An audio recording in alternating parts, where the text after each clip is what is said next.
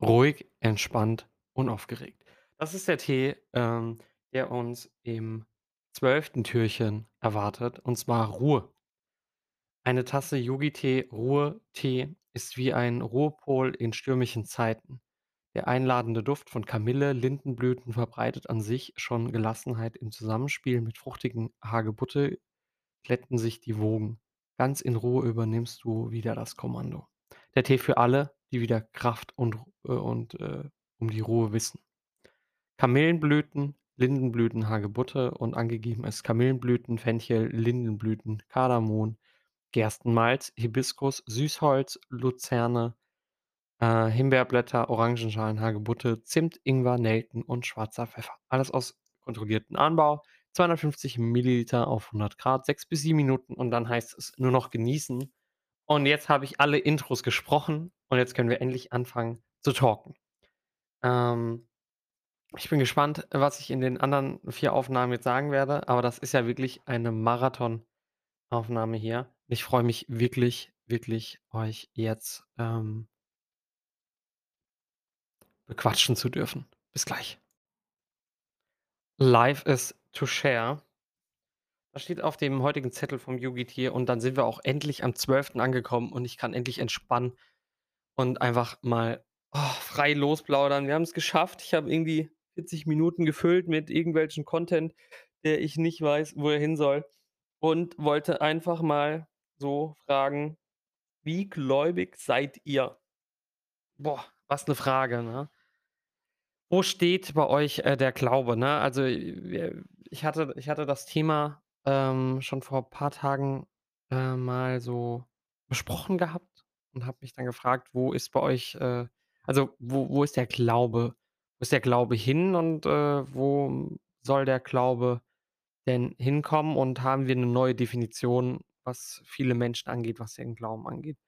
Also, ich muss sagen, äh, für mich war Glauben immer sehr 'n sehr, sehr schwieriges Thema und umso umso unterhaltsamer war's eigentlich, als ich, ähm, Bezug genommen auf die Weihnachtsfeier mich unterhalten hatte, ähm, über, äh, Gott und und den Glauben und dass ich gesagt hatte, dass ich in der Zeit, wo's mir richtig, richtig schlecht ging, ich zum Glauben gefunden habe und dann so Halt bekommen habe. Ich weiß nicht, wie man das wie man das beschreiben soll und in in wessen Grad der Verzweiflung, ähm, man das rücken möchte, aber ich hatte das Gefühl: „Okay, ich bekomme irgendwie Halt und irgendwie geht's denn weiter und, ähm, 'ne höhere Macht ist ist da.“ Ne, ich möchte, ähm, für alle Menschen, die glauben das soll nicht despektierlich klingen, wie ich das jetzt erkläre, sondern das ist meine Art und meine Wahrnehmung dazu.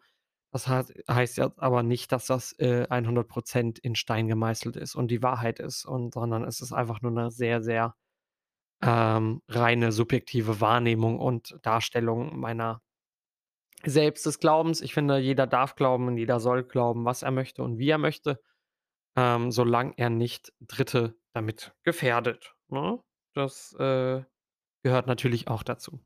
Anyways, und ich hatte da so 'ne Anekdote erzählt, die, ähm die dann so hochkam, die ich dann immer benutze, wenn wenn ich über das Thema Glauben spreche, die so 'n bisschen abstrus ist und sehr wenige Leute natürlich mir das glauben, aber es ist halt wirklich so passiert.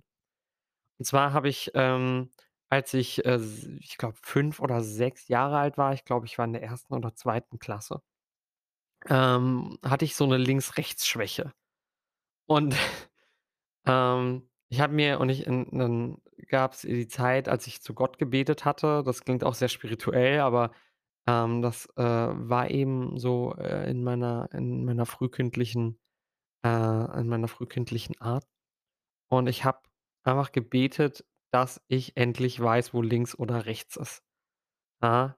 Mich hat das so verwirrt, mich hat das so, ähm so fertiggemacht, dass ich das nicht wusste, ne? Wo ist jetzt links, wo ist jetzt rechts, dass ich, ähm, einfach neu wahrscheinlich irgendwie gibt es gibt ja heute es gibt ja viele Menschen, die so kleine Problemchen haben, in Anführungszeichen, so 'ne Links-Rechts-Schwäche oder Farbenblindheit oder wie auch immer, ne, so neurotische Dinger neuronische neurotische, wie auch immer, Dinger.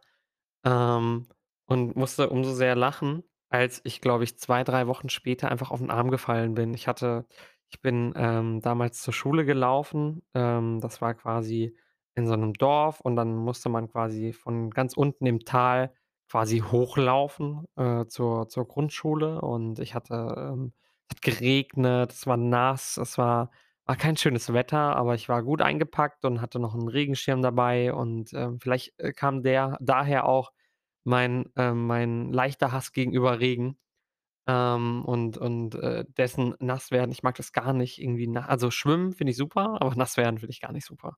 Und, ähm, dann bin ich, ähm, quasi den äh, also, das Tal hochgelaufen, ja? Das ist quasi so eine Straße, die halt quasi ganz hoch führt zum zum quasi Dorfanfang, wenn bei uns Dorfende ist. Oder halt eben andersrum.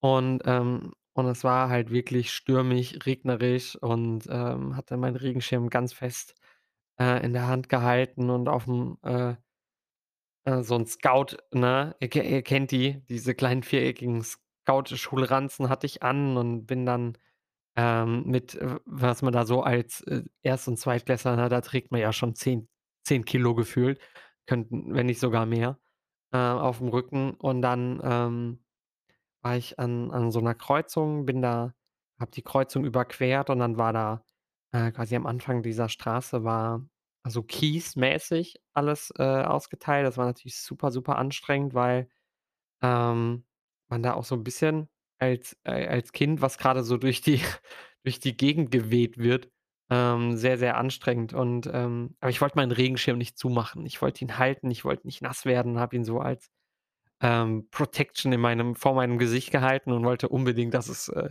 dass es nicht, ähm äh, passiert. Und dann bin ich halt einfach hingefallen und, ähm, wirklich wie so 'n NPC, ja, wie so 'n computergenerierter, äh, ähm, äh, Puppe, bin ich dann einfach so nach links umgekippt und habe mir 'n doppelten Armbruch geholt.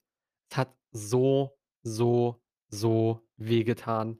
Ich habe wahrscheinlich das war so mit Abstand der größte Schmerz, den ich wahrscheinlich in meinem Leben gefühlt hatte. Und, ähm, umso lustiger war's ja dann auch, als, ähm, wir, long story short, im im, äh, Krankenhaus angekommen sind und er wollte einfach, dass ich diese Regenjacke ausziehe für die Röntgenaufnahme und ich habe einfach nur drum gebeten, dass er mir diese Jacke aufschneidet und er wollte sie mir nicht aufschneiden. Diese Schmerzen waren so gigantisch. Und, äh, dann hatte ich 'n äh, bestimmt 'n Vierteljahr 'n Gips, ne? Der musste dann immer gewechselt werden. Und so wusste ich dann immer, ich habe 'n doppelten Armbruch links. Und so konnte ich dann endlich links oder rechts, ähm erkennen und war dann sehr, sehr glücklich darüber, dass ich quasi, ähm, durch einen schlechten Zufall, wie auch immer man das nennen mag, ähm, dass es passiert ist, ähm, dass, äh, ich links und rechts klar genommen habe. Ja, klar könnte man sagen, es war einfach 'n schlechter Zufall, aber ich würde sagen, äh, wenn wenn Gott eins beweist, dann, dass dass, äh dass er manchmal auch, ähm, einem Schmerzen, äh, erleiden möchte, dass man daraus lernt.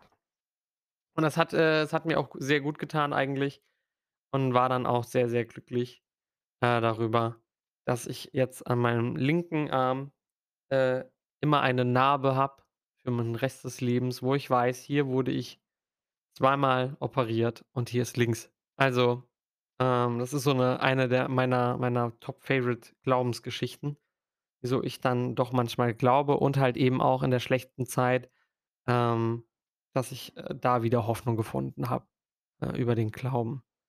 Ähm, sonst würde ich mich dann doch eher, ähm, als Agnostiker bezeichnen.